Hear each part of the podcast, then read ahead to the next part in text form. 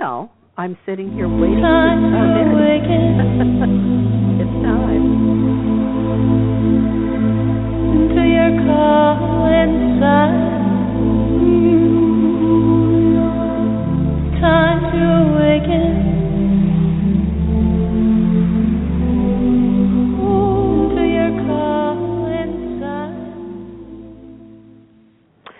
Well, good evening and welcome, my dear listeners, to Voices of the Sacred Feminine, broadcasting across the globe for eight years now. Speaking for those with no voice, speaking truth to power, sharing the news of the cognitive minority as we begin to manifest a new normal for the quality of life for the 99%. I wonder, can you see it changing? Can you feel it? Are there signs out there? Email me. Let me know what you're seeing. Are you helping making things change? You know, that's a perfect segue to thank Alea Deo for her musical opening, Time to Awaken, because our mutual awakening is going to be part of the solution to changing the world. Yes, it is time to awaken. Awaken yourself, awaken your friends, and using common ground and as much love and compassion as you can muster, we must awaken those who are our frenemies. Well, thank you for being with me tonight. Uh, I know you're very busy and you have lots of options for your time, so I appreciate it when you spend it uh, with us. Uh, tonight's guest is Mary Electra. She is a sound or tonal alchemist. Have you heard of that before? Sounds very cool and provocative, doesn't it? Mary's going to explain what a sound alchemist is as we discuss the power of sound, what it has to do with the Egyptian goddess Hathor, how it can heal, and I'm going to ask her about some of uh, those YouTube clips uh, our Wisdom Circle has been discussing, specifically regarding converting our music to 432 hertz. Um, it's supposed to be more harmonious. Maybe she'll know something about that. I'm also intrigued by the mantras of monks and can we use um, sound for mind or mood control? So there, there's going to be lots we're going to chat about tonight. And in case you didn't notice, uh, Artemis and warrior women seem to be trending here on the show lately. Last week, we discussed the Artemis archetype with Jean Shinoda Bolen, the indomitable woman whose qualities we need to stay the course uh, to change the world. Next Tuesday, we'll be talking about Artemis again, but with Dr. James Rietveld, discussing the Artemis cult of ancient times. So we switch over from archetype to deity and her cult in ancient times. Dr. Rietveld is probably the foremost authority on Artemis of the Ephesians, so you won't want to miss that talk. And then coming up in the weeks ahead, Adrienne Mayor, who just wrote a new book on the Amazons and legendary warrior women, will be with me, as will Dr. Jeannie Davis Kimball, also discussing warrior women of history. Yes, warrior women are trending out there, like uh, Katniss from the Hunger Games, those earlier episodes of Xena. Remember those? You were probably a fan. I know I was. Uh, think about the movies Brave and Frozen. And you know what? Even on TV, um, have you been watching Secretary of State with Téa Leoni and The Good Wife? I have. Um, I think we're definitely getting the message the roles of women are changing. And I'm reminded of the commercials also during the Super Bowl asking how do girls run talking about empowering young girls and how important it is um how we how we speak and the ideas we put out there yes the times they are a changing but you know you probably think like i do it doesn't seem like it's quickly enough and if you stay with me uh, after my interview with Mary, uh, I have some interesting feedback from listeners to share, especially an out of the norm email. So do stay tuned for the entire show. I'm going to dangle that little carrot. Uh, I'm also going to be talking to you about uh, ISIS. Uh, because you know this weekend coming up would have been the big, huge festival of ISIS called the Isidis Navigium or Ploiaphesia uh, in ancient times. So I think you want to hear about that because uh, it it has also transformed into modern day rituals as well. So that is still a living tradition going on, and um, you know it would be this weekend. So you need to be thinking about ISIS. Uh, so I want to uh, make sure you know about all that. Um, Uh, let's see. I think that's probably uh, all of the housekeeping out of the way for now. Um, it's time to chat with tonight's guest, uh, Mary Electra. Uh, let me uh, let's see. I think I have her bio here. Uh, let me uh, read that. If I do, I'm pretty sure she sent it to me. Yes, here we go. And then we'll start our chat. So, um, let's get to know Mary uh, by way of her bio. She is an internationally known spiritual teacher, a tonal alchemist, uh, a master of enhancing the intention of the healing process individually and globally. She works on many dimensional levels using techniques such as toning, breathwork, bodywork, tarot, spiritual counseling. Ancient sound and healing vibrations manifest through her, and she's inspired by the spiritual vibrations of many masters, such as Mary Magdalene, the Christ consciousness, Sai Baba, Baba Ji, uh, Mother Mary, as well as many other interdimensional beings. Through the sound and interdimensional frequencies unique to Mary, you'll be guided to connect with your own inner wholeness through the portals of your higher dimensional self, thus assisting you to find a true sense of homecoming while opening your own personal omni reality. So, we're going to be chatting about all of that. Um, Mary, welcome to the show. Mary, are you there? Oh, wait a minute. I didn't unmute her. I am so sorry. Oh no, she. You know what? She her call dropped. Um, yes, hi, you, you're here uh, listening to the show, correct? Yes, I'm hearing you. Okay, thank you Can so you much. Um, yes, um, this isn't Mary though, is it? Yes, it is. Oh, Mary. Okay, hi. Um, you're back because it my switchboard showed that your call had dropped. So I It uh, wanted to. just- Okay, yeah. okay, so yeah, so you're back with us. I- yes, I am. Okay. Okay. And thank you. All right. I, you know, maybe hello. we're in Mercury retrograde, Mary. I don't know. Are we? well, we were. I don't know if it's still going or not. We we went into retrograde a couple of weeks ago, so I I'm not sure. I haven't checked up on that, but anyhow. Okay. Well, well, we're we're together now. We got it together. Um, so, so Mary, let's start with this. Tell us what a tonal alchemist is. Um, that's a new term to me, so I want to know about it. well, it's a t- it's a term I coined actually. Um, alchemy is all about you know changing uh, one element into another, and sound changes things. Ch- uh, you know, like uh, so when I work on people, I'm really uh, changing their energy field in some way. So that's why I call myself a tonal alchemist. I see. My sound is very unique and um and fr- it's other dimensional actually. So uh and very powerful. Well, you know, um, I I I have heard of uh, healers here in Los Angeles who have CDs out uh, or or maybe DVDs. I don't know that they use Right. certain tones to heal certain ailments, certain parts of the body. Um Yeah. and you know, I know we're all energy beings, so you know, I guess on Yes. a science, you know, it, so it sort of makes sense. But do you think it's asking people to take a lot on faith? I mean, it, it maybe in a way it's even like Reiki. Do we know it really works? Well, um I think everything you take on faith. Do we know anything really works? You know, re- I mean, if you really kind of reduce everything down. However, Tesla under, Tesla understood that everything, every cell in your body has a resonant frequency. Okay, so if that resonance frequency is out of balance or not in harmony, and it's like if you're in a symphony, say for instance you're listening to a symphony, and one of the instruments is off key, everything, the whole song becomes tainted because of that. So True. If, if you have an organ or something that's out of frequency, out of its harmonic frequency, then it'll affect the body.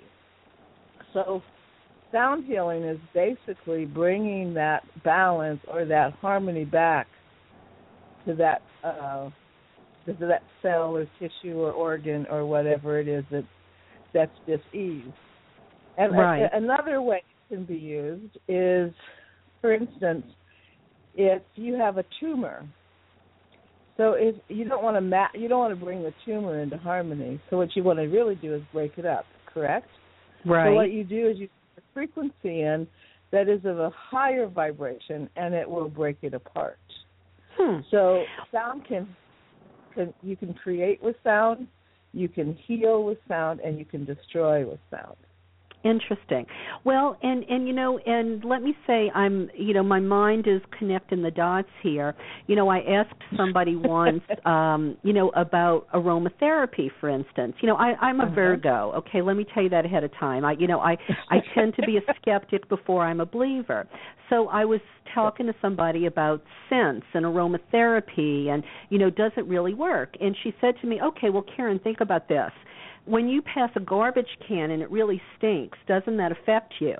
So, you know, if you think about that in reverse, um, so if we if, if we sort of use that as, um, as as an example, I think about when I was in school and the chalk on the on the the board in front of the room. If you didn't know how to write with the chalk and it did that screech, or your fingernails on the Right. chalkboard, that would that would like Right. oh you know or a rake. I remember a rake, you know, a metal rake on concrete. Oh, that just like Yeah. you know cut right through me. Right. Yeah. I mean, But- if you if you just go back in your memory and think of different sounds, you will they create an effect. Like laughter creates a True. different effect in your body than a sound of a siren or a baby crying. Right, right. Well, and I'm thinking too, you know, wasn't that long ago in, in the news uh we were hearing about the torture that our country did to people they were holding, you know, uh that they thought they were terrorists and part of the Right. torture they did was they used sound. They did, they use frequency. Yeah, you know, actually, there's a lot of uh stuff that we don't understand. Like that's exactly what HAARP is about: is sending those frequencies out that are affecting the dolphins, because dolphins respond to sound and so, you know and frequency, and so they take that the waves, the sound waves that they're experimenting with, is screwing up the dolphins' abilities to know where they are because they they are guided by sonar because they hear, and so it has a huge effect. So, it, sound can be very destructive as very as well as very powerful and healing. So it's not something to really play with so very much. Right. Uh, I mean, I mean, you don't want to mess around with it, but you know, basically, Einstein proved that we are energy, and energy is really about vibration and sound is really about vibration. And so if you reduce everything down, everything is vibration. And so when you're looking at a plant, it's a vibration. When you're looking at uh, like lavender, it has a vibration. Certain plants have a higher frequency, and other plants have a lower frequency. And people are the same way. We have. Um, you were talking about awakening.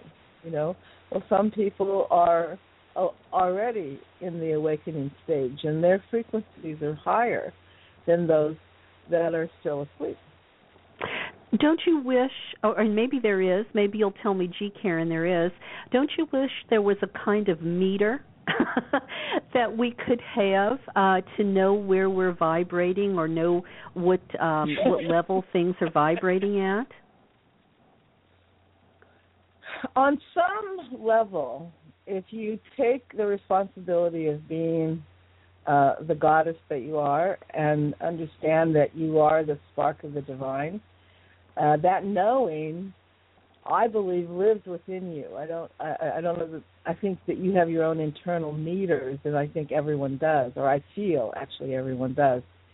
And it's about tapping into our knowing and remembering who we are.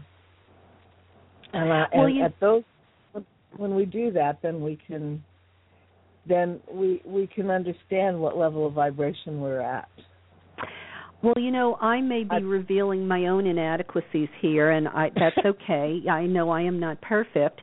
Um, we had a we had a teacher in our community once who claimed that he could sense the different vibrations of the different deities. Um, and I have to tell you, I kind of had my doubts about that. I mean, I know we we probably all can sense when we're in that liminal state, but you know, I don't know. I just the skeptic in me came out and I went, "Okay, so you mean you can tell me this vibration is Anubis and this vibration is Sekhmet and this vibration is Bridget and this, you know, I don't know. I just didn't quite buy it. You know, it's getting too specific, I think. You know. Well, I would probably question that myself because, you know, uh, I I probably would question that myself. But people, I happen to be very kinesthetic and I'm um clairsentient, so I sense things. Like I work on people's bodies and touch them. My hands will immediately go to the area of distress that needs help. It just knows it. It senses it. You know, it just tunes in and knows where to go. And people are continuously amazed at the ability that I that my hands have yeah. to move to those areas. And in in in one of the things I've picked up in my world is when I travel, I will notice when the energy shifts from one thing to another, and it's quite interesting um, because I'll, sense when we're moving closer to a place that, well, that has a higher frequency, like when you go when you're traveling, you're planning a trip to Turkey, and you're planning mm-hmm. a trip to see the sacred sites, right? Mm-hmm. Well, when yep. you go to an area where there are sacred sites, do you feel a difference in the energy? Yeah. I, yes, I yes. to feel that. I feel the difference in the energy and the frequency, and I, I and there and, and in these sacred sites, they're they, and to me, they're like a vortex of energy, and in, and wherever there's a vortex, the frequencies are higher. This is my own opinion. This is the world according to Mary. Okay. And so, in these sacred sites uh, is embedded a great deal of wisdom. It's an energetic wisdom, but when you go there and you receive that, you are affected by it, or I am, mm-hmm. and many mm-hmm. people, I believe, are, which is why we seek them out and we go. Right. And I think well, I'm very envious because Turkey is on my bucket list of to do because I think they're discovering some amazing things there that are going to open some uh, bottlenecks of wisdom that have been buried for a long time. And so I'm very I'm very envious that you're going to get to do this if, and when you do it. Well, I hope we do. You know, we're hoping we get enough people to make it happen. We're asking people to hurry up and make up their mind. Uh, but but yeah. you're right. I mean, I've been to Turkey three times before, and I've been to other places too. I used to be lucky enough to be a part-time travel agent, so travel used to be cheap. You know, there were days I could go to Paris right. for three hundred dollars round trip. You know, so yeah. I took advantage of that, you know, years ago, and it was interesting. And I wonder if you have a thought about this. You know, we would go places in Egypt that you would think would be just intense with energy, and to me they felt flat. And I couldn't help but wonder if places that haven't been overrun with tourists yet maybe still have a different kind of or maybe it's just a frequency that I can more easily tune into. But I found like when we were in Turkey or we visited places in Egypt that hadn't been overrun with tourists, uh, you know, thousands of tourists every day, I I seemed to sense the energy easier and it felt like it was there as opposed to it being empty. Would, can you think of any explanation for that other than maybe my own sensor might have been off? Well, I don't know that your sensor was off, but I do know that once you start commingling energies, it's difficult sometimes to separate them.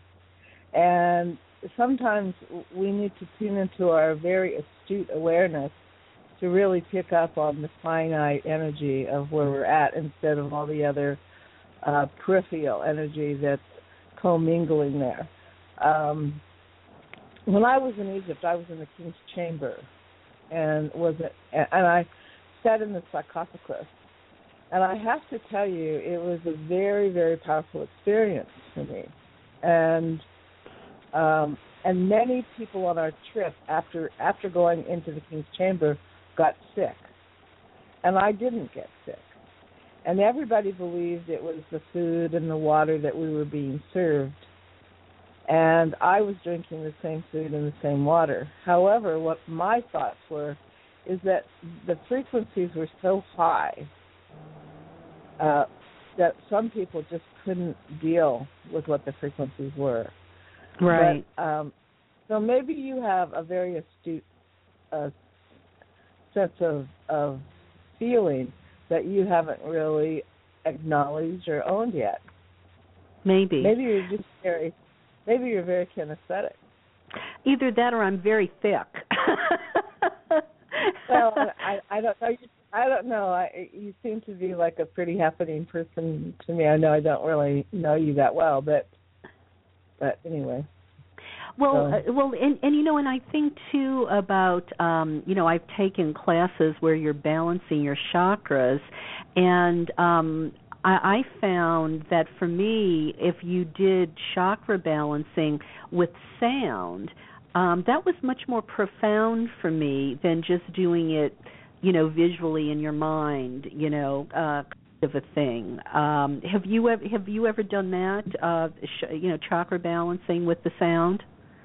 Yes, I, I do want to tell you that some people as- assign certain notes to certain chakras, and I'm not wired like that. Uh, I I send frequencies through my voice to beings, and those frequencies do the work that they need to do. However, you cannot hear the frequencies that you're receiving. You can hear my voice and you can hear my sound, but the frequencies that are um, coming through me are not at a level that you can hear. So it's Uh, almost like a dog whistle, you mean? Yeah, it's like that. You can't hear that, but the dogs can, and my frequency might even be higher than what dogs can hear. Interesting. Interesting. Yeah. Well, you know, the other thing I'm curious about is, you know, going back to the idea of healing, unless it's just totally intuitive and we have to trust it. And, you know, and I'm not saying I'm not willing to do that. I'm just trying to understand it too. Like how do Sure. we know I'm- what tones and and what sounds you know we can say you know uh, you know heal your liver for instance you know. I mean we know what makes us feel harmonious versus what makes us feel chaotic but how do we know which sounds to tap into for certain ailments? Well, there there's been a lot of study on that. There's a woman called her name is Carol Edwards, and she um, determined certain sounds and tones that were missing that you needed to replace to heal certain things. I'm not that kind of a sound healer. I'm not I'm not learned. I'm not uh, educated in in in the ways that um, a lot of people feel are it's important to have that kind of education. I I studied maybe it's good to know a little bit of my background. I I was doing chair massage and met Tom Kenyon, who is a very renowned sound healer. And I was guided to go to his workshops. And when I went to his first workshop, I was actually given a message that he had a message for me, which I was too dense to understand at the time, but hindsight is always better than anything. So uh, I started actually doing chair massage at Tom's workshops for about a year and a half, being exposed to his sound and also doing the healing work that I was doing. And I happened to be in Hawaii with him, and I and see now this is where you kind of have to let go of any of your preconceived notions and kind of be open to things. Because I was in a hot tub in Hawaii and beings in the sky appeared to me appeared and started doing work with me and they did it for four nights and I was aware that it was important work and I was also aware that they were doing something that was was going they were healing me and they were also working with me for whatever my next step on the planet was And so I had not done sound healing before that time. I I I was told that I had uh I couldn't carry a key. I couldn't uh, carry a tone. I was off key. So I I really didn't do any work with sound. So I I didn't have I mean I love music and I love sound and I I understood its importance as a universal communication, but I, I couldn't have done anything.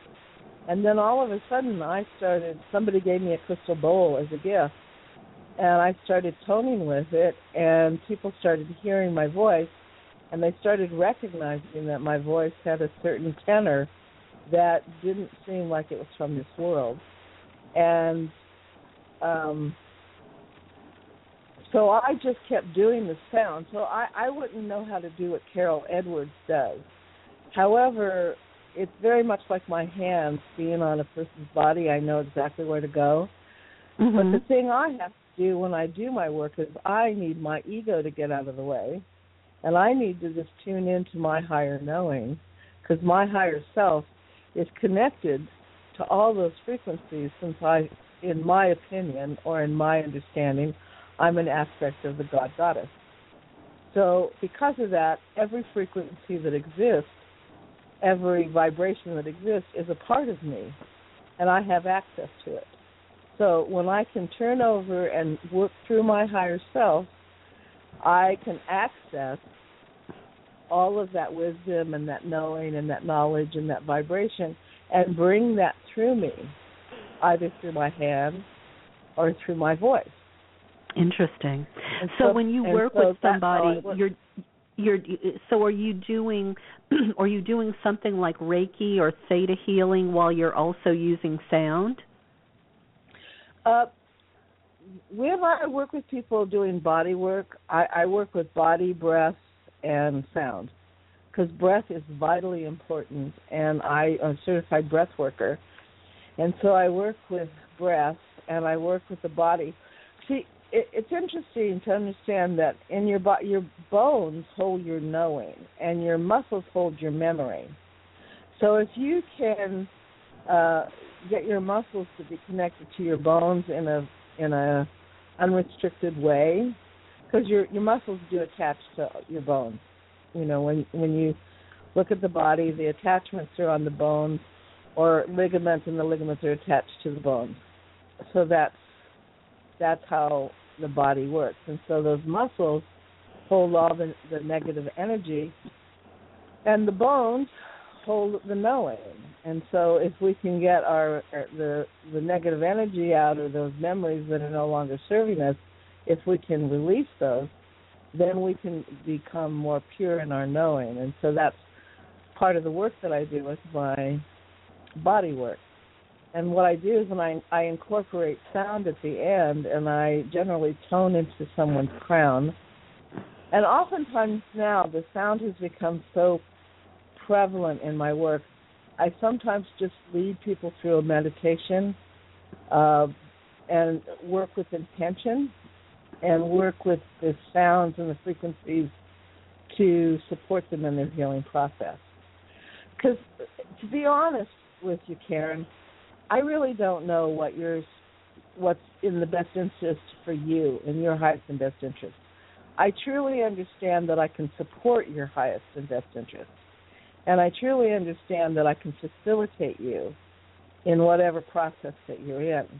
But I, I certainly don't know what that process is because sometimes the process is dying, and sometimes it's getting well and healing. So I I don't know what is your highest what's in your highest and best interest in a, mentally or or you know intellectually Right. spiritually i understand that i am working for your highest and best interest and to be honest miracles have happened i mean uh, you know people have received the healing work that i have and i don't know if you looked at some of the testimonies but it, in 2002, I worked on a woman at a conference in Sedona, and we spent 20 minutes together.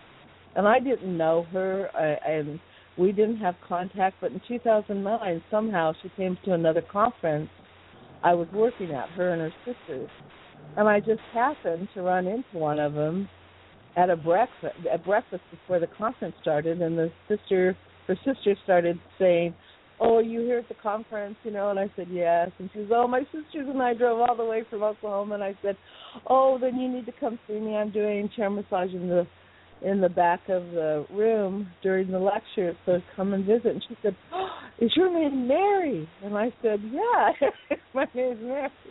And she said, "Oh my God, my sister's not going to believe this. All she does is talk about you." And I said, "Oh, I, uh, you know, I I didn't know what she was talking about." And she said, "You don't know." And I said, "Well, I I don't. I you know, I really don't know what you're talking about."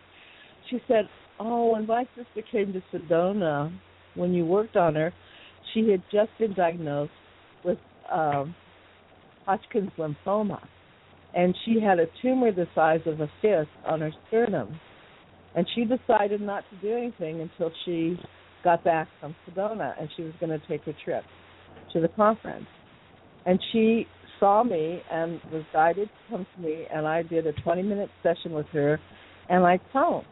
I had the opportunity to tone on her body. Now I had no idea what I was doing there, none. But she felt this difference, And her sister it happens to be a um, uh, what are those machines that you uh, go into and uh, my mind has just left me. Um, you mean those was, deprivation machines? No, no, no. It's when they scan the body with sound. Oh, an re- MRI. Uh, re- the MRI. She was an MRI technician. Thank you. I was just lose, losing that. Uh, losing that.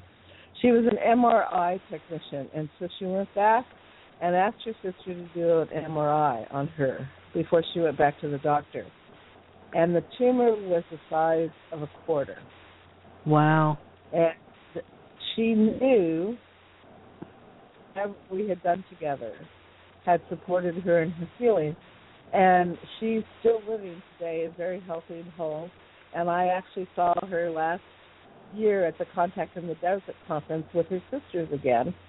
And um so I don't really always know what I'm being guided to do. I just turn it over. So I really do work a lot on faith and trust and surrender. Yeah. Uh, knowing yeah. that you know I'm I'm an aspect of the higher consciousness.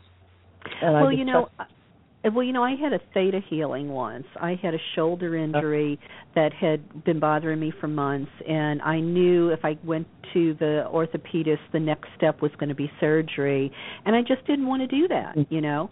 And I went and had a theta healing, and I believed, um, you know, I believe these things are possible. I mean, I really do. I think yeah. the, these are these yeah. are like the un, the unknown mysteries that we just we can't explain, but I think they, you know, I, I think they're relevant. Uh, we we've just yeah. maybe lost our ability to have them in the mainstream world anymore, you know, because yeah. of Western medicine and everything. And you know, and and I guess you probably suspect what I'm going to say, but a, you know, within 24 hours, it you know, my shoulder was okay you know now my husband went to the very same guy for a knee issue and it worked for a little while but then it sort of wore off you know? So you know it's like right. i guess the consistency of these things um it's it, it's maybe it's harder than you take a pill and you know exactly what's going to happen you know? Um you know, you know i'm going to i need to step in and disagree here. Okay. Because every person every person has an intention of what they ultimately desire you know, we can say I want to heal, but our spirit isn't really our full intention isn't behind that. So your full intention was in healing. Your husband might not have had the belief. He might have he not might not he might have been so connected to other uh healing processes that he did this and did not fully engage his belief or his intent in the process. Right. And it, you know, the who's doing it, like like I mean, all healers, whether they be Western medicine doctors, whether they be you know um, uh, alternative people, all people who who facilitate the healing process are doing just that. they're facilitating the healing process because the person who's receiving that facilitation is the healer. And so you could take a pill and not get well, and another person could take that pill and it would work perfectly. I so see. It's, well, it's, and, it's and really more about the intention of the person receiving the healing. Um, and I I tell people that when they say, "Can you heal me?" I go, "Well, I can facilitate whatever your process is, but I I can only do what your process. You know, I can't go beyond that because it's you and God that are, and God Goddess that are creating that, not not me. well, and you know, You I'm thinking, Mary, maybe this is what you mean too. Um, you know, I know people who thrive on their illness, you know, and they say they Yeah. want to get well, but they get too much attention, you know, or Yeah. you know what I mean? And maybe Yeah. you wonder, do they really do want do they really want to get well or do or or have they uh, you know, do they get uh, you know, somehow this the illness benefits them, you know, so maybe they don't really want to get rid of it. And it's absolutely you know i i'm overweight and i've been overweight. I i got a brown spider bite put on a lot of weight and i've never been able to release the weight. And i would i say i would like to release this weight. I i say it all the time and i really believe that i do but i don't. And there's a reason for that and you know i suspect that uh, the underlying reason is and i just don't feel safe yet to release the fat. I just don't Right. feel safe and I need to find a way to feel safe. And what you know, it's not that people who work with me or send me love and energy. It's not that that love and energy is is falling, you know, is is not wonderful and pure and and perfect. It's that I have to be ready and willing to uh let it happen I and see. that's what every every person has to be ready and willing to let the healing process take place. And, and be know, honest with on- yourself if for some reason you're holding on to the illness. Yeah, well, it's it's it's kind of it's easier said than done to be honest with ourselves. Uh, it's you know that's how we come to a higher vibration, in my opinion, is the more honest that we can become with ourselves. Like, um, you know, it's not easy for me to tell you that I'm too afraid to lose weight, but I'm telling the whole world that's listening right now that I have that fear and I'm holding myself back. That's not easy to be honest like that. Like- I know. I You know. know, and- Thank and you. Thank a- you. and then and then to but I'm just saying it's difficult so just imagine what it is like and I I I've done a lot of work with myself and I you know I feel I mean I've really done a lot of work with myself so I can feel I can feel okay telling everybody because if it can help somebody I'd rather it help somebody than not but Right. not everybody has worked through those levels of you know their levels of energy and and reach that place where they feel safe enough to do that Well, you know, and and thank you for that because you know, it, it I think it is very valuable that kind of honesty, you know, because um and and you know, and the fact that, you know, you you care more about, you know, helping other people. That's that's very generous of you, Mary. And and and I do want to get to the the Hathor stuff and and the the the Mayan uh, goddess chant, but let me just ask you one more thing about sound and then we'll get on to the good, you know, the the rest of the good juicy stuff. Um, you know, you're I started thinking during this conversation um that uh you know, like the the, the mantras um the you know we hear gregorian chants of the monks yeah um, we know some sound is trance inducing. Um, you know, if we watch TV a lot and the news is always on, I wonder if it's you know if it's the tone as much as it's the words.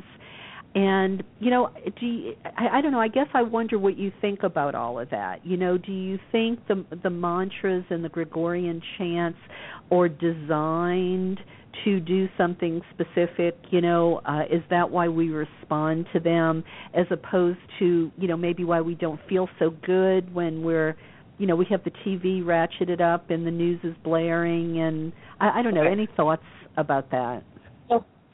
I have I do have I always have thoughts Karen I have thoughts about everything um you know, the ancient ones understood the power of sound. They understood the power of vibration, and they understood uh, how it could uh, take you to different states of consciousness. They understood that. Uh, the the people who are in the know, uh, who kind of like rule the world, you'd say, you might say, they know how they are uh, affecting people with the news, shows, movies, all sorts of things. There's a lot of control and there's a lot of mind control in all of that, and and so they're using sound and um, all that to to numb us to what we really are. I mean, you get so lost in television and you start believing everything that they say and you don't start tuning into yourself. It's a great way for us to avoid remembering who we are because we're, you know, being um, kind of manipulated into forgetting who we are. So that's my thoughts. I kind of Okay, no, agreed. I, I I think you're right. You know, I mean, I think we are being numbed, and and that that brings me to that 432 hertz thing. Have you heard that? You know, it's sort of Oh, yes. circulating around the internet. Yes, it's it's actually been around for quite some time. I think Len Horowitz wrote a book about it, and uh, there's a gentleman who I'd love to mention, and people can look him up.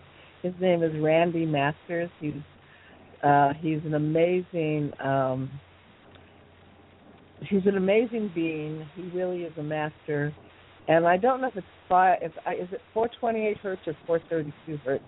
I was I think try to look it up. 432 is is what they say we we ought to have everything uh vibrating at 432. Yeah, and, and that was changed back. Well, you know, they use sound to, you know, sound to kind of manipulate us. And back when Bach and th- th- these are kind of my. I don't want you. These are my own thoughts. So I just really want to put that out there that I, I wouldn't ask anybody to take my word for anything. Everybody needs to do their own research. But when when Mozart and Bach was, was um, when they were writing their wonderful pieces, they their music was tuned to a different hertz than our than our instruments are tuned to today. And the way they're tuned today, uh, they Mozart, Bach, and all those they kind of enrich you and enliven you, and they spark you. Do you know what I mean? They Mhm. they have a different effect on you than the music that we listen to today. The music that we listen to today is much more mind controlling and numbing.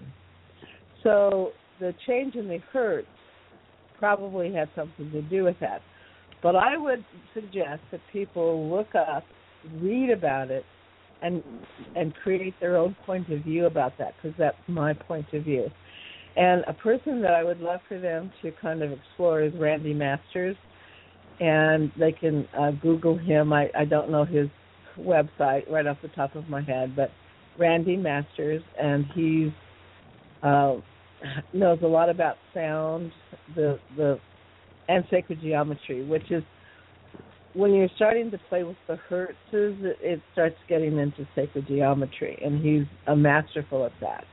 Interesting. And I understand it. I understand it intuitively, but I could never, um, in any stretch of the imagination in this lifetime, uh, intellectually talk to you about it. Right, right. Well, and also, it may, and I'm starting to think about the movie Close Encounters. Remember, they were communicating through sound Uh-huh. to the Yeah. to the aliens. You know, I mean, I find this all so intriguing. I wish I really understood it better and knew more about it, because you know, like when my friend said uh about the 432 hertz, and I and she was saying, listen to this compared to it might have been 428. You know, I honestly couldn't really tell a difference um so you know i i i go back to okay i'm just thick um No, it, but it, it is very subtle. It is very subtle, but it's it it is very subtle. So I don't know that you're sick. You're just you're also used to, you know, used to one sound over the other. So it's so it's so minuscule in difference that it would be hard to pinpoint the difference unless you were really musically trained. Yeah, yeah. Well, I do know. I mean, I don't know if this is the same thing, but I do know. Like when I listen to the Beatles, I sure sound, I sure feel a lot better than if I listen to jazz or rap music or something else. You know. Um Okay, well, whatever, for whatever that's worth. But so, so to talk about uh, the goddess Hathor, what does she have to do with all of this?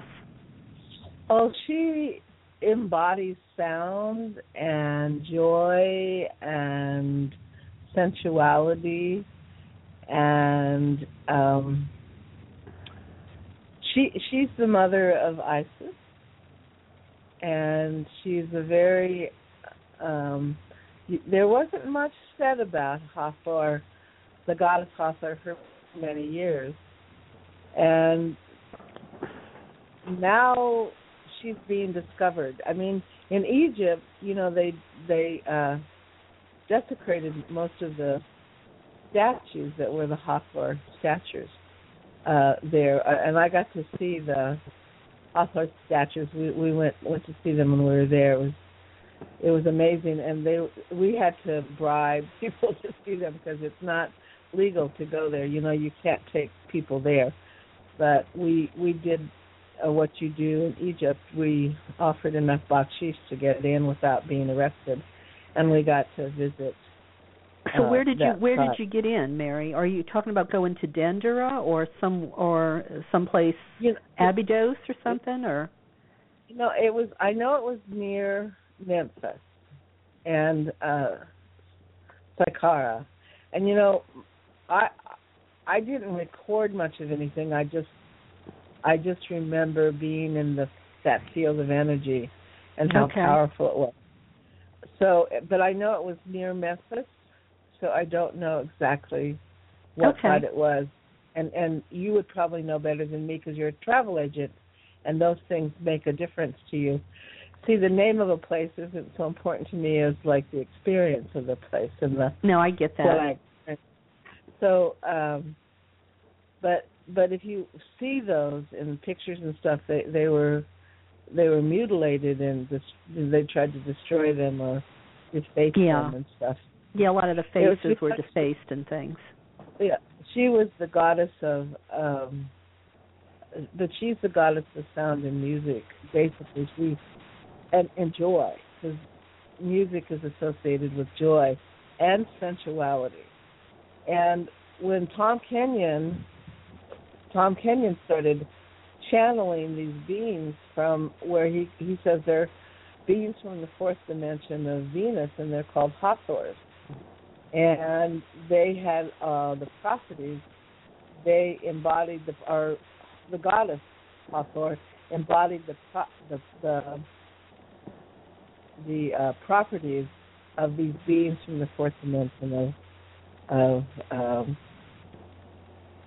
the fourth dimension of Venus, and in the in the ancient ancient times, the goddesses like Isis and uh, Mary Magdalene uh, they were trained in something called sacred sound, and uh, they were able, through vibration, to vibrate the um, like the sexual organs, the second, the first and second chakra, vibrate the energy there in connection with the heart to create birth. Wow. And so, so a lot of the mythologies about and about like these uh, Osiris was was born without sex, Jesus was born without sex and stuff, was that ability of the ancient the, the goddesses that that was their training, and it wasn't just a, uh, a feminine ability. It was a ma- it was males and females. As long as they could raise their vibration, they could create through sound and running energy from the second chakra to the to the heart. And I don't know as much as I would like to know about it because those that information is held very secret. It's very you know you almost have to be channeled the information to understand it because it's been buried. Right. right and and you know it, and you wonder you know when you read stuff that people write you wonder if they're accurate you know if um you know if if they know what uh if if they know what they're talking about too you know it's hard to separate the the real master from i don't know maybe somebody who's deluded themselves you know Well, as much as I know about sound and my understanding of sound, I believe this to be true. I believe that the um, that that the goddesses in the ancient time, that's why they were so that they were so revered is because and that's why all the initiations. I mean, Mary Magdalene was said to be a whore not because she was poor, but because she knew how to initiate through the Kundalini mhm and raise your energy through the Kundalini and breath right and sound. And so um, there there's elements of, of truth to all these mythologies. yeah And so, it, but I mean, it's not something that I, I I really want to debate or anything. It's just that sound is very, very, very powerful, and it's very ancient. And it, um, there is a mythology that this whole world was created with a bang, which would be Yeah. a sound. And Well, then and they you- also have theory of the string theory, which is really about vibration. Again, it's about the vibration of these strings that are creating the forms of of energy in this field of energy that we're in. interesting So And it makes me wonder too. You're mentioning Hathor. You know, Hathor's sacred instrument was the sistrum. Uh, Isis too and Bast, the three, those three goddesses, the sistrum was sacred to them, the sacred rattle. And it was said that when they shook that rattle, they kept the energies of the universe flowing. And I wonder if that was more than a metaphor. You know, if I if there was I actually believe it was truth. I believe it's truth. I do. I well, and you know, you're reminding me of a guest I had on, and maybe you know something of her work, uh, Marguerite Rigo I it's been a while since she's been on, but she talked about you know the priestesses of ancient times and the goddesses. Use you know it sort of got into parthenogenesis, where you know uh, select women or priestesses or the goddess they were trained to be able to become pregnant using light you know and i can see where it, c- it could have been light and sound you know um you know it just makes me wish we had a sound uh, um a time machine to be able to go back to learn these ancient uh, these ancient laws, these ancient abilities. Um, you know, I feel like we're just so uh, so inept. I think compared to you know maybe the ancients. Yes. Well, I know that that light and sound are both vibration. Yeah. And um, and I, I people who uh who have the ability of clairvoyance uh, often tell me when they watch me tone that when I'm toning that the frequencies are going in the person in in colors Hmm. and colors they haven't really ever seen here before, but uh, they have a different uh, shimmer and shine and translucence to them, and yet a brightness. Um, and they all describe it quite very much the same, actually. So um, I, I don't watch myself, so I don't really know. And in fact, I can't give myself a sound healing, but you know, I, I'm hoping, Karen, that I have an opportunity tonight to do a little sound healing with your audience. Yeah, let's I do that now. I think that would that would be a good way to wrap things up. Okay, perfect. Uh, is our time up already? Um, well, it, believe it or not, it's almost seven, so we've been chatting almost an Oh, hour already. See how, you know, it's whenever you start, to- it's so organic, it just flows. So I would love to do this, and so if you could just, if everyone in your audience, unless they're driving, of course, if everyone in your audience could close their eyes and take a very deep, deep breath, and breathe the life force energy into your lungs, and then exhale your breath, and as you exhale, know that that exhale is releasing all the negativity, all the stress, all the tension from your days, your week, your month. And it's releasing everything that no longer serves you. So continue to breathe very deeply and exhale. And with each breath, your body becomes more and more relaxed. And as it becomes more and more relaxed, it becomes more open and receptive to the healing. Now I'd like every person in the audience to imagine an intention that they would like to manifest through this sound. The intention that I would like to send out is I would like to neutralize the discord that is on earth at this time. I'd like to neutralize that for the highest good of all. And I'd like to send a healing out to every being open and, and open and willing to receive the healing through this sound. So breathe with the knowing and the trust that only your highest and best interest will be served. And breathe into this. Just keep breathing.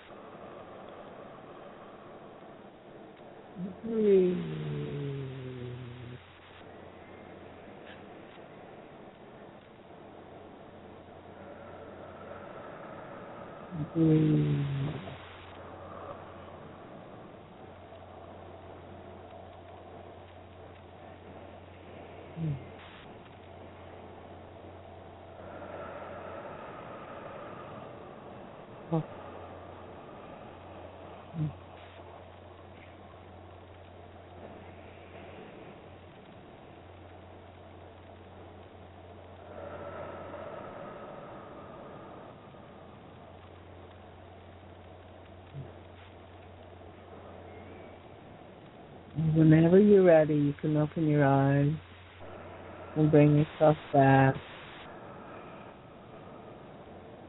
And thank you. Ah, I was doing that with you. Um, it was really nice. I feel lighter. Um, I, I wanted to just drift away, but I, I knew I had to pull myself back for the rest of the show. Wow. Well, you know my uh, my CDs actually take people to theta state in a very quick, in about 30 seconds. Some of the pieces, some of the uh, tracks will take you to a theta state in about 30 seconds or less. So if people want to contact me, I, I, would love to give them my email address is maryelectra at yahoo dot com, and I do have a website. Um, it's maryelectra.com and uh and uh I have CDs online at CD Baby for sale. There's a CD called Breathe Peace. And so if people are interested in that I can send them the link. Uh, Say again what it was called, Mary. Breathe deep. Is that what you said? Breathe my CD is called Breathe Peace and it's on CD Baby and there's a link for it and I uh don't have the link in front of me. But if people email me at Mary Electra uh, at at Mary Electra at hot at at yahoo dot com, that's my email address, Mary Electra at yahoo dot com. I will send them the link for the CD or if anybody's interested in it, because I do remote sound healings over the phone, and um, I mean, you just receive that and you got it. You know, it's like you don't you don't have to be in my in my presence to receive the magic of the sound that's coming through in the frequency. Absolutely. well, I hope um, I hope you can make it to uh, the conference and the Goddess Conference in Simi Valley in October.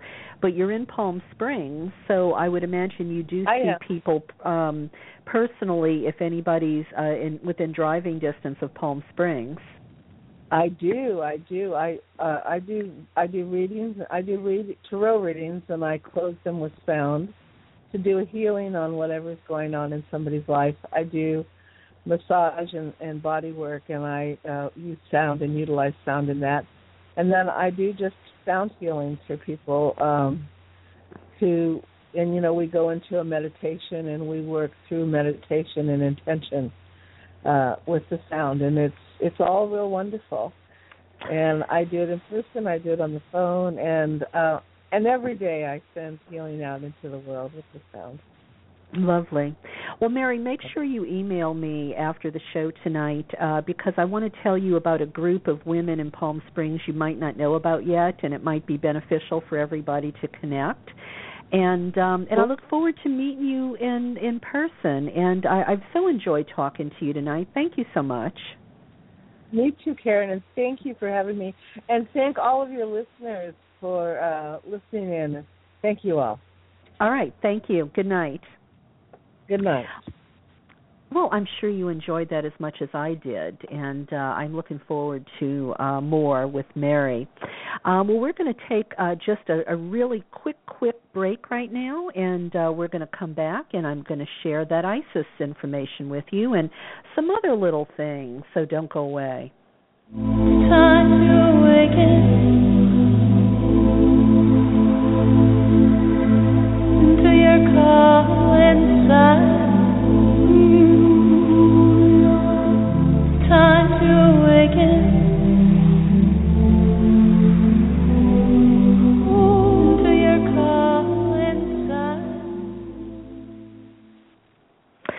I want to thank Joe Carson for her Dancing with Gaia commercial uh, that I'm about to play, which uh, helps uh, defray the costs of airtime a little bit. Uh, listener support is also greatly appreciated. Uh, and, you know, there's so many of you. If a number of you just sent a little, it really adds up to a lot. I feel like I sound like PBS, but uh, uh, it would be great to have the rest of the year's airtime paid for in advance so we don't have to worry about it every month. And if you'd like to help with that, please go to my webpage, KarenTate.com, and uh, once you get there, go to the Goddess Store page and then go all the way down to the bottom. And the very last button on the page will allow you to make a donation of any amount. Uh, thank you so very much. And uh, here's a word from Joe Carson. The psychic state is the collective unconscious which is that consciousness of the planet.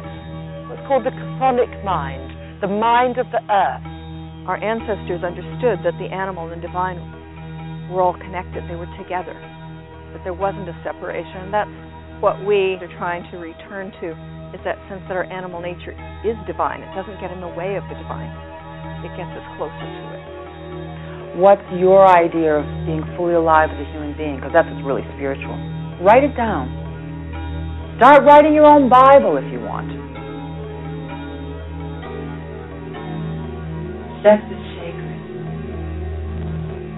And by that, I just mean sweaty, fun, happy sex.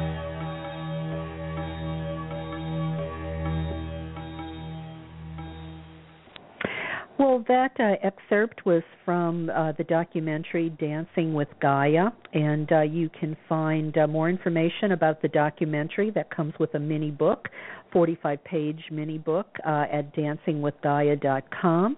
Uh, and that's by Joe Carson. And uh, that book is uh, not just about sacred sexuality, but it's also about uh, connecting with nature.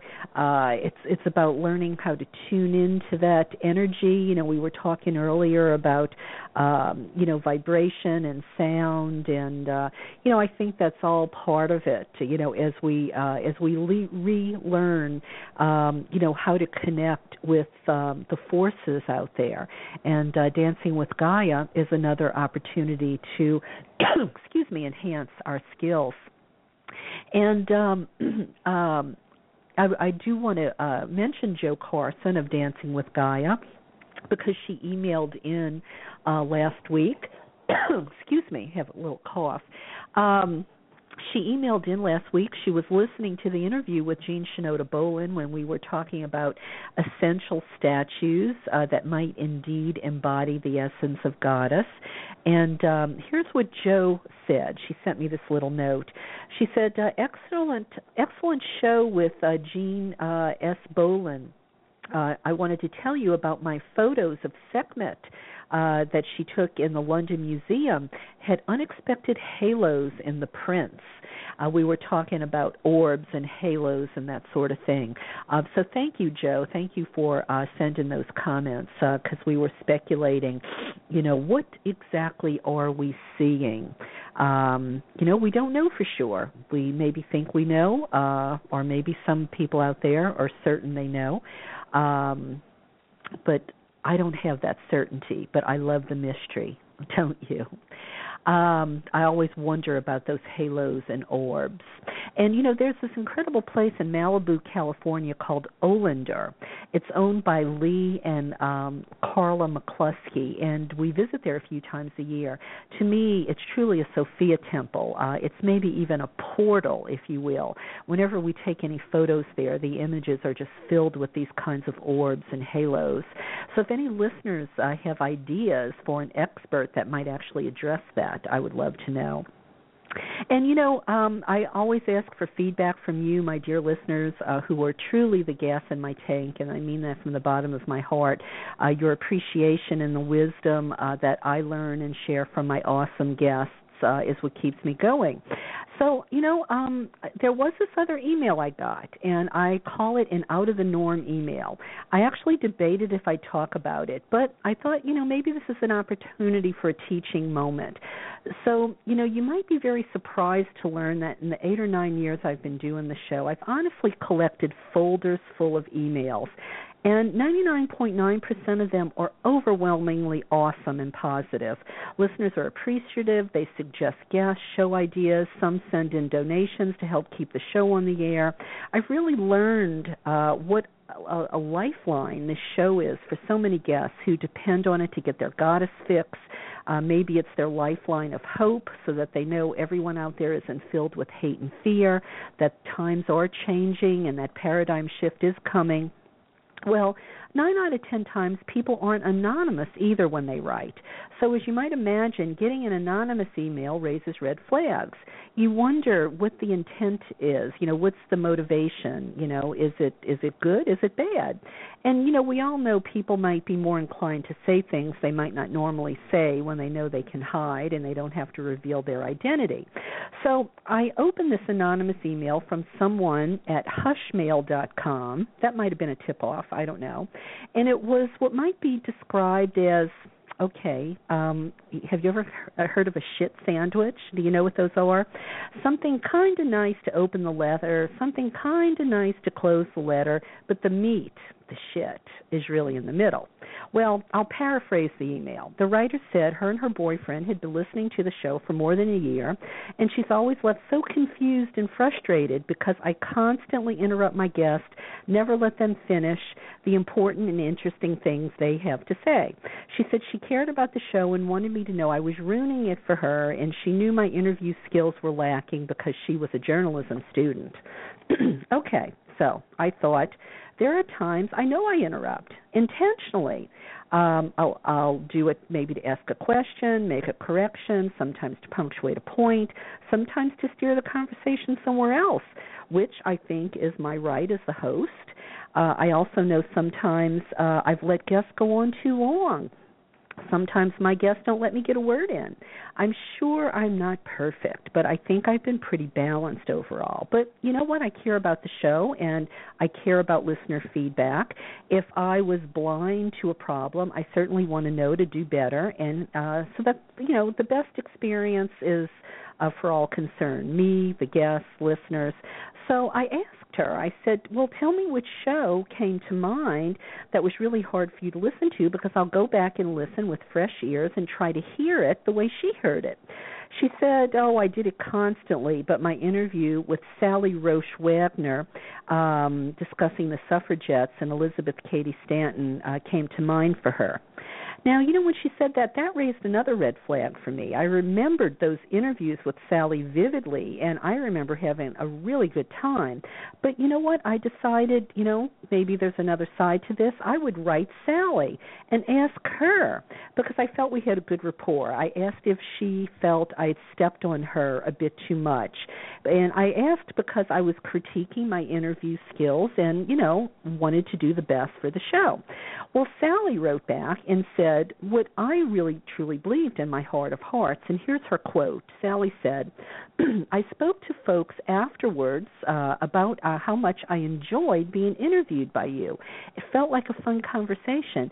If anything, I felt I took so long answering your questions that you didn't get much of a chance to ask more. Unquote. So, I guess my intuition maybe was right after all. I don't know. So, why am I telling you this? As I said, I thought we might make this a teachable moment. Let's make lemonade out of lemons. You know, I wanted to suggest to everyone out there, and I'm saying this to myself as well. If you really support something, as this person said they did the show, then take the time to write a letter that sounds like you support the show. Don't send a shit sandwich. Speak up, but be aware of the tone, the edge, the feeling your words might convey. I actually give this person the benefit of the doubt. She is a supporter of the show. Maybe she just didn't take the time to do that so much of this kind of thing is subjective anyway. You know, one person's trash is another person's treasure.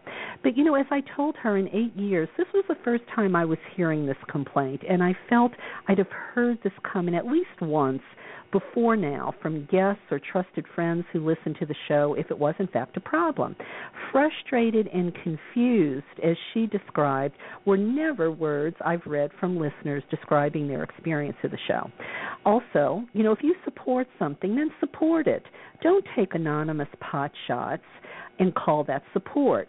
Even if you don't like something, don't take anonymous pot shots. Write a thoughtful and fair listener uh, you write a thoughtful and fair letter, sign your name to it. Stand behind what you're saying with your real name, even in this culture that makes it easy to hide. Have integrity.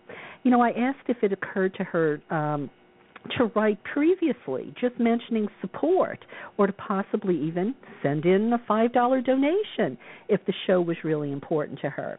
And her response was she said she was supporting the show with her critique. Hmm. I asked if before writing she considered the effort that had gone into the show for eight years, the fact that I paid for airtime year in and year out, or if it occurred to her her email might have carried more weight, her support might have been more believable if she um, if she'd have only taken time to write before instead of the first time I hear from her, it's with a bogus complaint. And then, and then we got into politics, which made me wonder if that's what was really behind all of this. She said she was tired of hearing me talk about Republicans and was offended when I said Goddess was a Democrat. that she said that the left and right politicians are all the same and she didn't want to hear me talk about it. She kind of implied I was politically naive. Well, that really pushed my buttons, as you might imagine, because she obviously hadn't read Goddess Calling to know what I meant by the statement Goddess was a Democrat. And here this person was perpetuating, in my mind, the false equivalency because uh, between the Democrats and the Republicans. Granted, maybe she didn't know any better. I got the feeling maybe she was young, so I told her I was well aware they're all vying for the same corporate dollars, but asked if she'd even read the Republican platform. The Democrats certainly aren't homophobic, sexist, anti worker, anti woman, anti science, anti immigrant, and they aren't trying to thwart women's access to control their own reproductive health and future. So by the end of the exchange, I couldn't help but wonder if this what was really was behind it all, veiled in a personal jab at my interview skills. You know, I really don't know, but I've had people refuse to read my books or give me an interview because of my politics. I told the listener that I'd continue to tell my audience until I have until we have a viable Green Party or, or eco-feminist party. As I said in my book, the lesser of two evils is the Dems. The Democrats um, values are more in alignment with Goddess. And if Goddess were a human being and could vote, and she only had those two choices, I'm sure she would vote for Democrats. And I'll say that as long as I have breath in my body, and I'll say it on the show I pay for. so, what was this all about? I can't be sure. But I felt good about the, the discussion with this person. I feel I kept a sense of humor. I considered her points. I stood my ground, as did she. We both expressed our sacred roar. And I suggested we just agree to disagree and stay friends. And I invited her and her boyfriend, who was certain about all of this too, that I'd love it if they would continue listening. It was almost like you'd imagine it um, sitting with relatives over the holiday table, dinner table, when they listen to Bill O'Reilly. You know, you have to find a way to reach common ground and respect each other as best you can. So I'm sharing this with you because we have to learn to support one another because that empowers us. And I want to say if you really support someone or something if and want them to do well, then be careful with your words. Examine your real intention we all have to be able to take personal criticism, and I was willing to consider the complaint of the listener because, as a Virgo, believe me, no one is harder than me than me. And she said she was supporting the show with her critique. Well, you know, we don't all live and thrive by critique alone. Sometimes we have to nurture, sometimes you have to water the plant. A kind word goes a long way. Hell, that's the gas in my tank anyway. So, just be careful how we communicate with one another. Be kind, be honest, be transparent, be grateful, show appreciation. Don't be quick to be critical or m- mislead or say one thing if you really mean another. So, my dear listener, whose email is at hushmail.com, you gave me a lot to think about. I found myself being extra careful when interviewing Jean Shinoda Bolen last week, making sure I didn't interrupt her too much, just in case you might have hit a point. But I'd say next time you take the time to write someone, take the time to read what you write before you send it. If you really care about the person receiving your words, if you don't want them to think it's really a shit sandwich, then ask yourself how you'd feel if you got that letter and the person didn't know you and you were a stranger. Would you say those things to the person's face? Okay, that's all I got on that topic. Um, I want to talk about Isis and remembering the Isidis Navigium or Isis Navigatum because this weekend marks the time of the Isis Navigatum or Festival of Isis in the ancient world. So, in honor of She of 10,000 Names and her ritual in Egypt, Greece, and Rome, and right here on the California coast, I share with you the following. Um, it was my honor and privilege to present to the American Academy of Religion's Western region the history of the Isidis Navigium on the 10th anniversary of the Iseum of Isis Navigatum and the Isis Ancient Culture Society, reviving this ancient ritual of Isis in contemporary culture each year for a decade.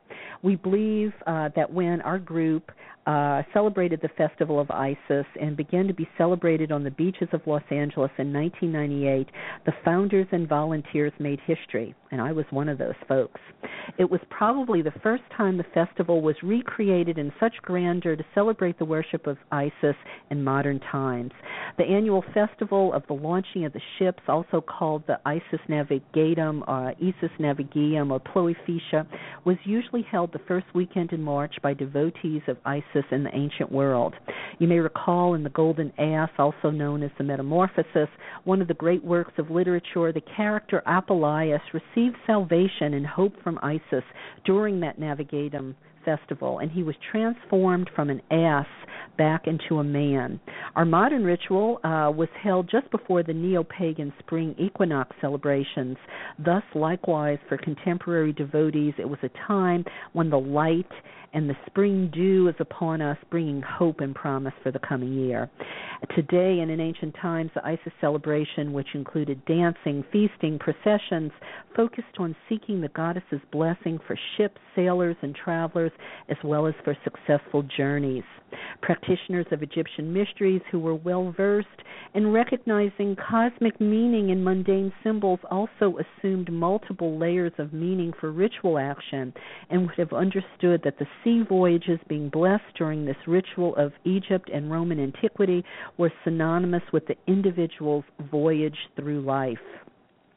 When we recreated this ancient modern ritual today, we focus closely on this concept in adapting ancient practices to modern sensibilities. We borrowed heavily from the material culture and symbolism of this period in history and retained many of the actual elements of the original ritual as possible. But before comparing the second century rituals with those of the 20th and 21st century, let us examine just why Isis deserved such devotion then and now. According to the second century CE writer uh, Aristides, Isis may herself be holy wisdom, the creatrix of the material world, when he refers to wisdom as, quote, the mediatrix between Serapis and men, unquote. In the Nag Hammadi scriptures, Isis is Sophia, and we hear her beseeching her children not to forget her in the Gnostic text called Thunder Perfect Mind. Isis or Auset, a descendant of the creator gods of Egypt, has always been looked upon as a beneficent mother and savior goddess.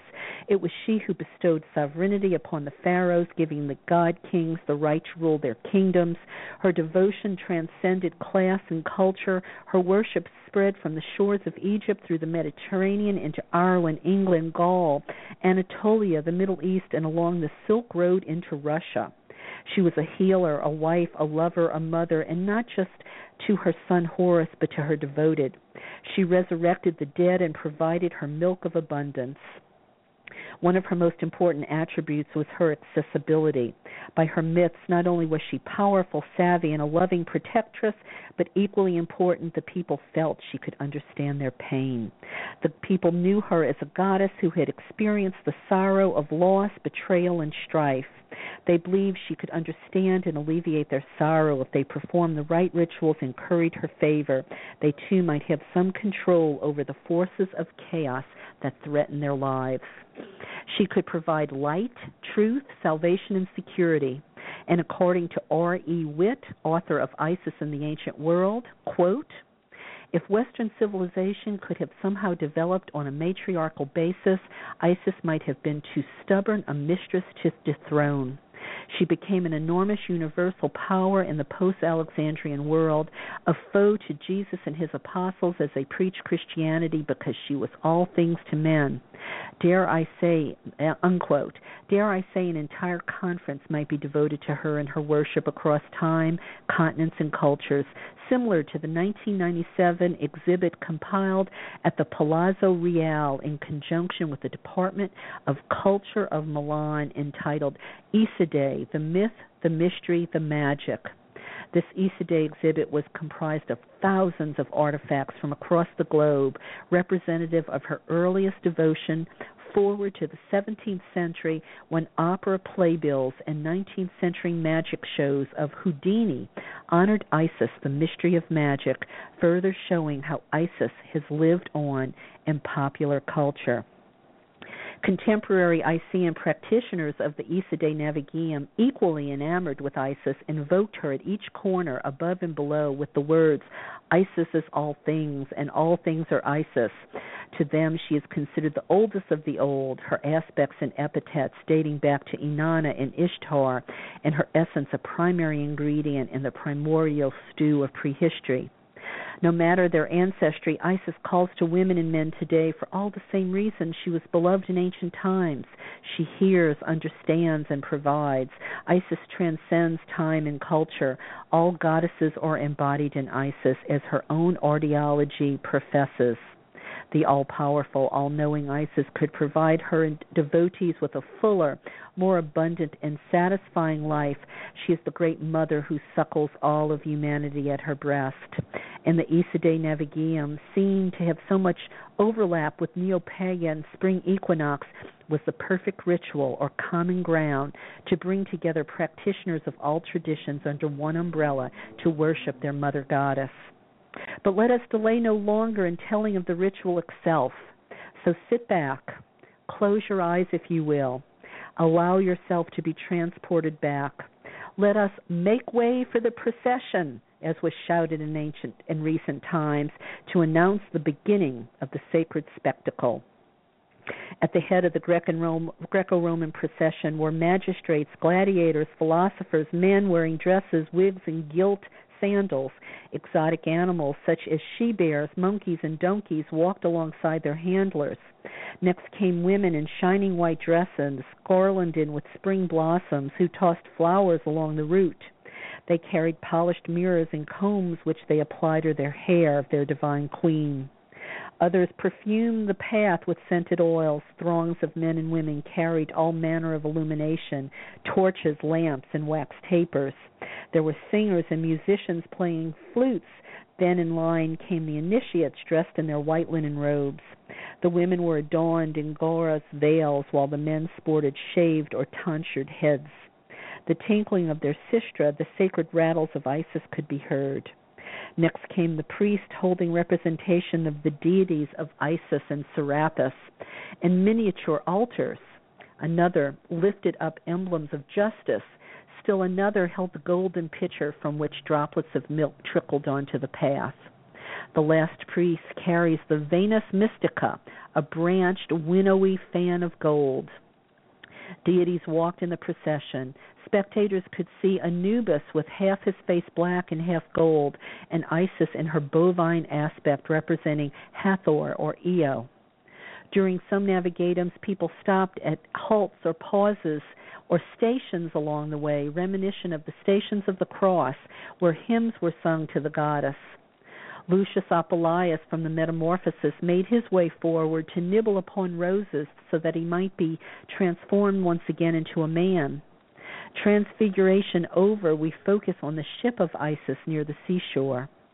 The white sails are emblazed with prayers for Isis for successful conduct of the season's navigation.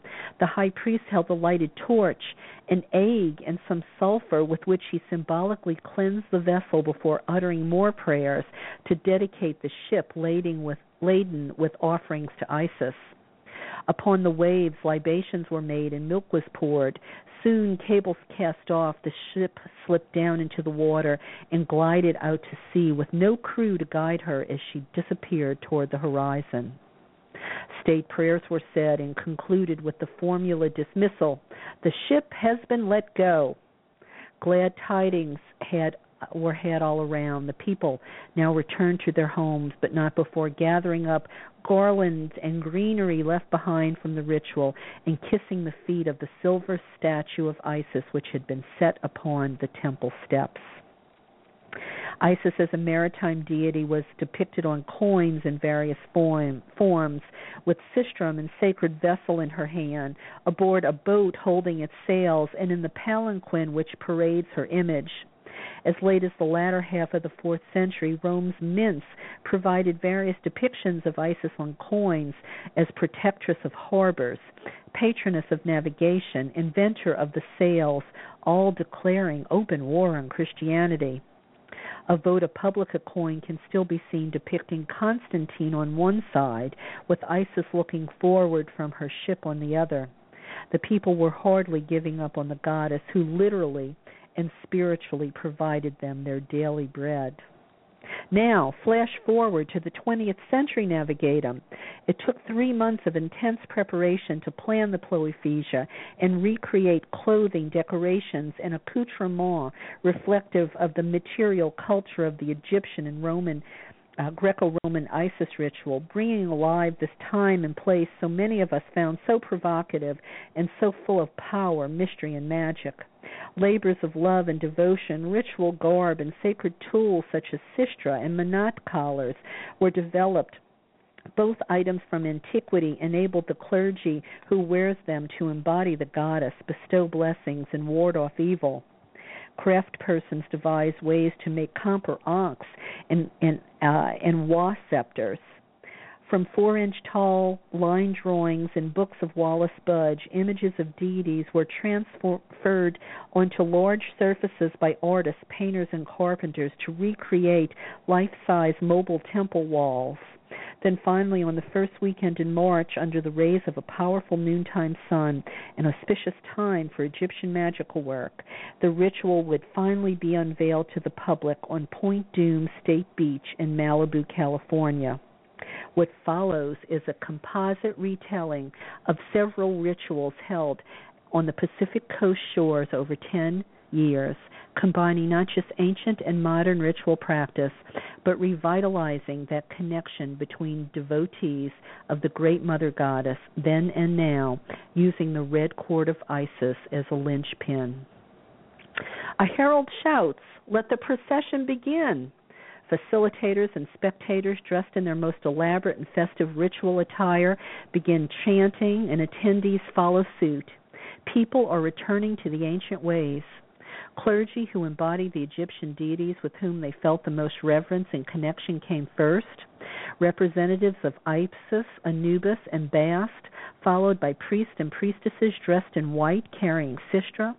People wearing masks, drummers, participants carrying golden fans, mirrors, candles, depictions of Hathor as the golden cow, golden pitchers of milk for the blessing of the ships, and statues of Isis and Anubis. Along the path was a doubloon tosser throwing into the crowd plastic gold and silver, coins from the New Orleans Mardi Gras Carnival cruise of Isis, Cleopatra, and Thoth, connecting modern festivals with those of the ancient Egyptians. Participants scurried to pick up the doubloons, hailing down upon them, excited to have these mementos to take home in remembrance of the sacred and glorious day. And yes, there were the altars and the animals snakes, dogs, birds. Facilitators felt Goddess herself blessed the rite by sending her creatures of the sea to attend. Excuse me. No navigatum held on the beach was ever held without the presence of either a dolphin, a sea lion, or a pod of whales in attendance, and participants felt inspired to set up their own impromptu altars of devotion along the ritual path serpentining along the beach, chanting and drumming, the group would stop at several halts where the clergy of these temples of various deities would impart either spiritual guidance or sacred amulets upon those in procession.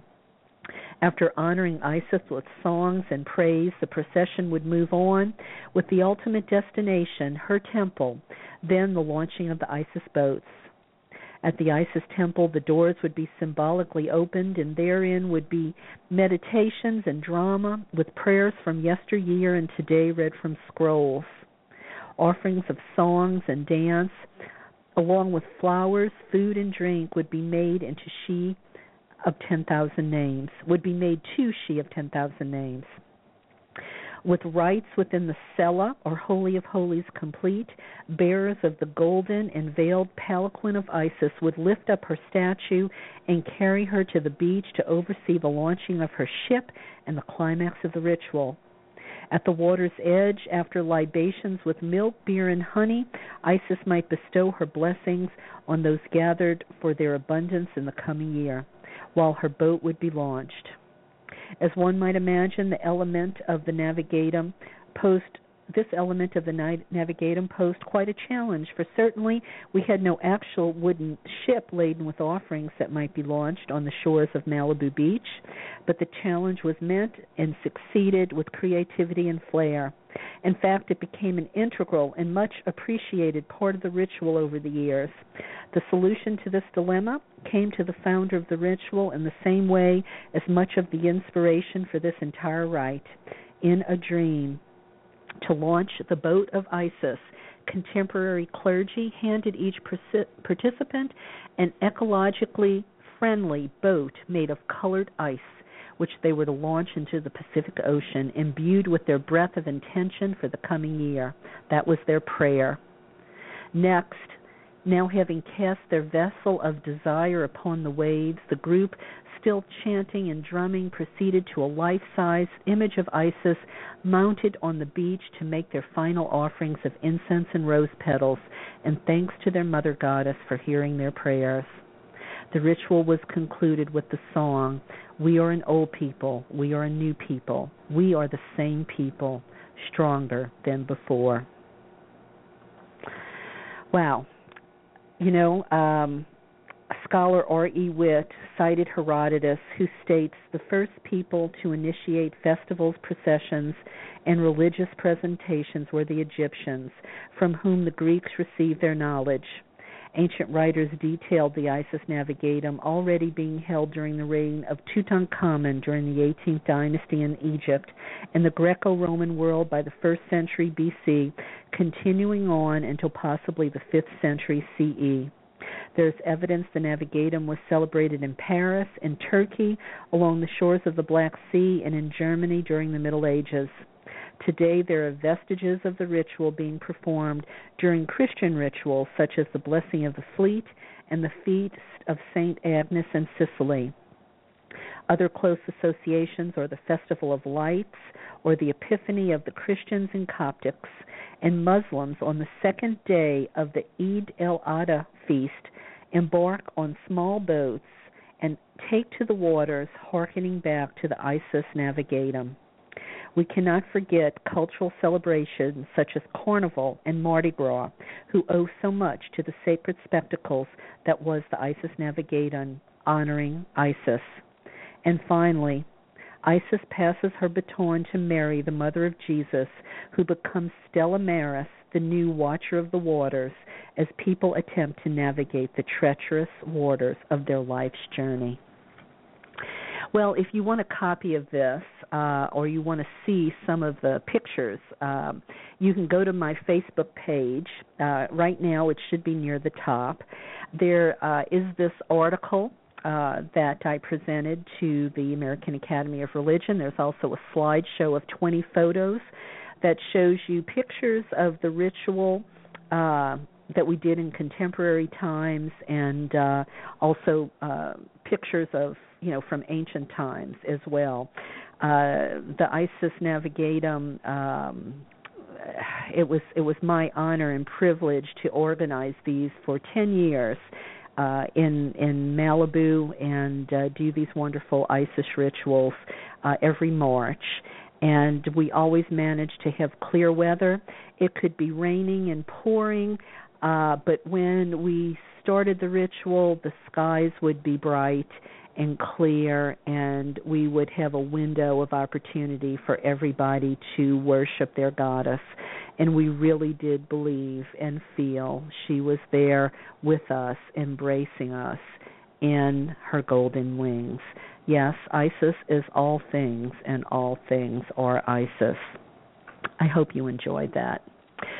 So, um, my dear listeners, uh, that is um, about all for this evening. I just want to remind you if you're seriously thinking about the trip uh, to to uh, Turkey with us, we really need to know uh, from you soon. Um, certainly no later than April 1st. Uh, also, please hit the follow button you see on my Blog Talk homepage. Uh, that will make you a member of the Voices of the Sacred Feminine family, and you won't miss notice of the great guests coming on each week. Uh, please mark your calendar for next week, next Saturday, the 14th, if you're in the uh, Venice Beach area. We are going to be having a uh, the first Joseph Campbell Roundtable at the Venice Library, and there's going to be a talk on Artemis by Dr. Rietveld. Uh, followed by a sistrum making class. Yes, the sistrum was the ancient uh, sacred tool of the priestesses of Isis, Hathor, and Bast and those were uh, sacred tools uh, of Isis, Hathor, and Bast. And then uh, please again mark your calendar for March 28th because we are going to have an outstanding mini talk and reproduction in grand style of an Artemis ritual, uh, celebrating Dr. Reed Rietveld's uh, new book at the Goddess Temple of Orange County on March 28th. And uh, I want to thank. Uh, Ava and the priestesses and votaries of the Goddess Temple for being a sponsor of this event. Uh, as it turns out, the temple um, is starting their own um, Joseph Campbell Roundtable series there. They're also friends of the American Theosophical Society, and this uh, talk on Artemis and this ritual of Artemis on the 28th will serve to be the first talk uh, for the roundtables and the Theosophical Society in a series and uh, you really do want to visit the Goddess Temple there in Irvine, uh, even if you have to travel there. It is a very, very special place, and they too need your support. You know, just as you might become a member of Greenpeace or Emily's List or something like that, uh, you know, this is one of the few goddess temples on the face of the earth, and they do need your support too you know, have the honor of being able to call yourself a member of the Goddess Temple of Orange County. And you know what? It only costs you $25 a year. So please go and visit, and uh, this upcoming ritual is a perfect excuse. If you will, yes, indeed, uh, it is a uh, perfect excuse. So, uh, with that all said, I think that takes care of the business uh, of tonight's show. Um, I would uh, I will close with uh, a quote of my husband. Actually, I'd like to share with you. Uh, Roy Tate, my beloved of 30 years, said, "Goddess is not a religion." It is a way of life. You don't have to go out and kill someone for her you should just go out and love someone for her, and especially yourself. So thank you, Roy, for those beautiful words. Thank you, dear listeners, for tuning in. Um, thank you, Joe Carson, for your comments. And um, again, I even send thanks out uh, to my dear friend and her boyfriend uh, that I spoke about earlier, uh, who sent me the email. I really do thank you for um, you know sending in that out of the norm email.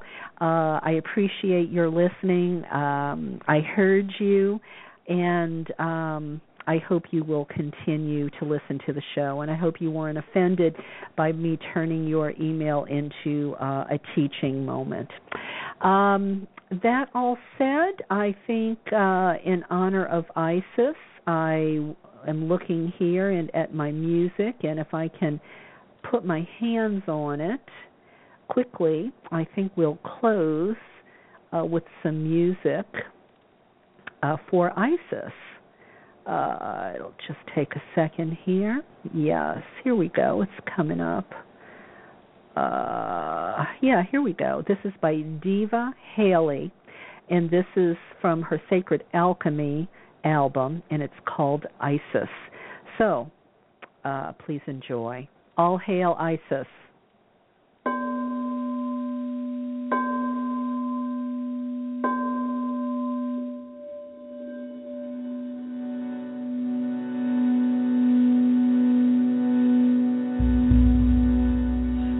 through the veils now. How many more lifetimes will you donate to the illusion of the ego? Are you ready to directly face the truth of your essential self? It is time to set yourself free.